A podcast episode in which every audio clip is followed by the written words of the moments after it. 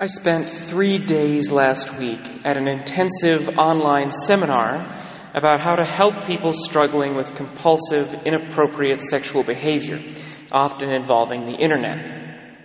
I'm still unpacking everything I learned and will be for a while. But if you know anything about addiction recovery, you will know that every discussion of recovery always at some point involves understanding relationships in the family of origin. We humans are so deeply formed by our families that it should come as no surprise to us that broken, dysfunctional families can often create the behavior patterns that lead to addiction later in life. Well, as we were discussing dysfunctional families, one phrase really struck me. An unhealthy family values honor over honesty. An unhealthy family values honor over honesty. We have all seen this, either in person or maybe in the movies. In a family where one parent is an alcoholic, for example, the family never wants to acknowledge to others, or even to themselves, that anything is wrong. Oh, dad just gets that way sometimes. Or, oh, mom is just having a bad day. The family feels the need to sweep problematic behavior under the rug so that everyone thinks that they are fine, and so that no one has to do the hard work of changing bad behavior. An unhealthy family values honor over honesty. I mention this because our readings today show us the opposite the healthy behavior that favors truth. In the first reading, the prophet Jeremiah curses his life as a prophet. Jeremiah was a prophet of doom, warning Judah of its impending destruction at the hands of the Babylonians if they did not reform their ways. But Jeremiah hated having to preach as he did. He hated the mockery, the ridicule, and the derision. And yet he could not stop because he felt compelled to preach the word of the Lord to the chosen people. And the truth was that the Jews were careening toward destruction because they had abandoned the Lord. Even though it was soul crushing, Jeremiah sacrificed his honor for the sake of honesty. The Lord is similar in the gospel. There are many reasons why Peter, who immediately before this declared that Jesus was the Christ, might have wanted to rebuke Jesus for speaking about his upcoming crucifixion. In my mind, the most likely reason is that Peter could not handle the idea that the Messiah he had chosen to follow would die the ignominious, torturous death reserved only for the worst criminals in the Roman Empire. Peter wanted to follow a Messiah who was going to be a great king and conquering hero, not someone who would be considered a traitor by the leaders of the Jewish people. So Peter lied to himself, saying, God forbid, Lord, no such thing shall ever happen to you. Peter thought that the Messiah should be honored, not executed. But Jesus, in very strong terms, declares that this is the work of Satan and the thoughts of men, not the works and thoughts of God. Jesus, when he is preparing his disciples for the upcoming crucifixion, is speaking honestly about the brokenness of the world, the reality of human sin, and the mission of the Messiah, who will have to be swallowed up by that sin so that he can defeat it from the inside out. Jesus, the emotionally healthiest man ever to have lived, cared nothing about his honor if it came at the expense of honesty.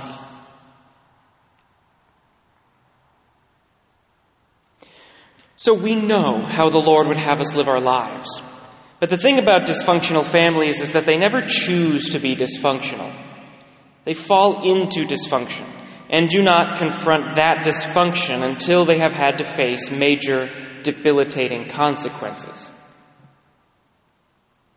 My friends, as hard as it is to say, it strikes me that there is no family more dysfunctional than our holy Catholic Church, who is only now confronting the consequences of her dysfunction. In case you had not marked it in your mind, we have now reached the second anniversary of the revelations about former Cardinal Theodore McCarrick and the release of the Pennsylvania grand jury report on sexual abuse in that state's Catholic dioceses. It has been almost two decades since the sexual abuse crisis first exploded onto the public stage in Boston. But it has been only two years since it became absolutely, undeniably clear that the corruption in our church infected even our bishops and cardinals in a systematic way that we had not been honest about before. This entire crisis, from beginning until now, is the result of our family caring more about honor than honesty. We wanted the world to believe that our church was free of sin and free of sinners. We wanted to maintain the spotless, pedestaled image of the priesthood and episcopate. We wanted to save our institutions and our public image, even at the expense of the most vulnerable and innocent among us. We wanted to hide the fact that one of our friends or kin might have been hurt by the church. We did what any addicted family does. We put on a happy face and pretended like nothing was wrong until we faced the consequences. Until God used the media, just as He used the Babylonians in Jeremiah's time, to punish His chosen people until they were converted away from their sins. There are two points that I preached on two years ago when this first broke that I would like to make sure you hear from me here at Assumption. First, these crimes against the vulnerable were not sins by the church, they were sins against the church. The church consists of all those who are configured to Christ through baptism, and the victims are themselves the church, who has been harmed by wolves in shepherd's clothing. Again, like an alcoholic parent, much of the trauma comes from the fact that a member of the family whose role was to protect has instead harmed the very family members they were supposed to be protecting. Second, as much as we were horrified by the content of the revelations, for most of us it was our feelings of powerlessness to change the system that moved us to rage. And I share that rage. But we are not powerless. True change always begins locally. If we at Assumption remain fastidious about our safe environment policies, if I as a cleric work to be as transparent as possible about my own life and struggles, if we as a parish family strive to be the healthiest family we can be, these resolutions will affect the wider church. And this, my friends, is where this homily is headed making sure our parish family is healthy. Again, as our readings make clear, a healthy family values honesty over honor. And we would do well to do an examination of conscience about how well we live that out, so that our parish does not become a dysfunctional system, creating more dysfunctional systems. First, I would ask how we treat our public image. When someone attacks the Catholic Church or the Catholic priesthood, even out of hatred or bad faith, do we immediately get defensive and try to explain away all of their accusations? Or do we honestly acknowledge the sins and flaws of our fellow Catholics and the hierarchy of our church? When someone speaks about Assumption Parish in Bellingham, do we feel the need to provide an unfalteringly positive portrait of our parish family? Or are we comfortable talking about our flaws too? Like the fact that we can sometimes feel cold or disconnected, or that we do not always feel like we are on the same team or in the same family, or that our pastor can come off as rigid and unapproachable. When we speak of Christianity to someone who is considering it, do we ever talk about the fact that following Jesus requires carrying a cross? Or do we conveniently forget that detail?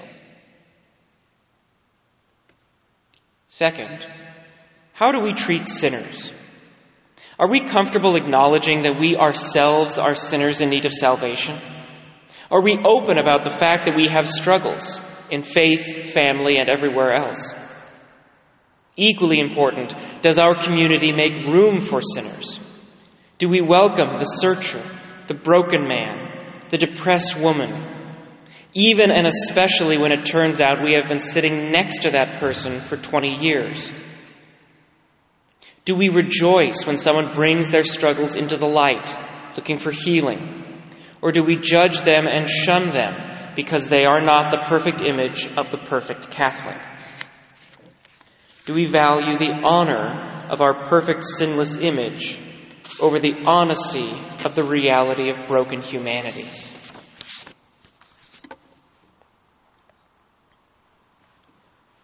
My brothers and sisters in Christ, as the ancient aphorism says, the church is not a club for saints, but a hospital for sinners. Each of us is a sinner, and though our church is of divine origin and her teachings receive divine protection, she is full of sinners. It is hard to acknowledge and make space for that brokenness, and it is so much easier to pretend that everything is just fine in our church and in our lives. But pretending everything is fine is valuing honor over honesty, and it has to stop. Hiding our flaws is unhealthy and dysfunctional. It is the work of Satan and the thinking of men. But being honest about our sins and our struggles, bringing them into the light, and walking as a family who is not afraid of its flaws or its flawed members, this is the way of God. Honesty, integrity, and authenticity are healthy and healing. Dedicating ourselves to honesty and authenticity will ensure that we do not pass along the dysfunctions of the past to the generations of the future.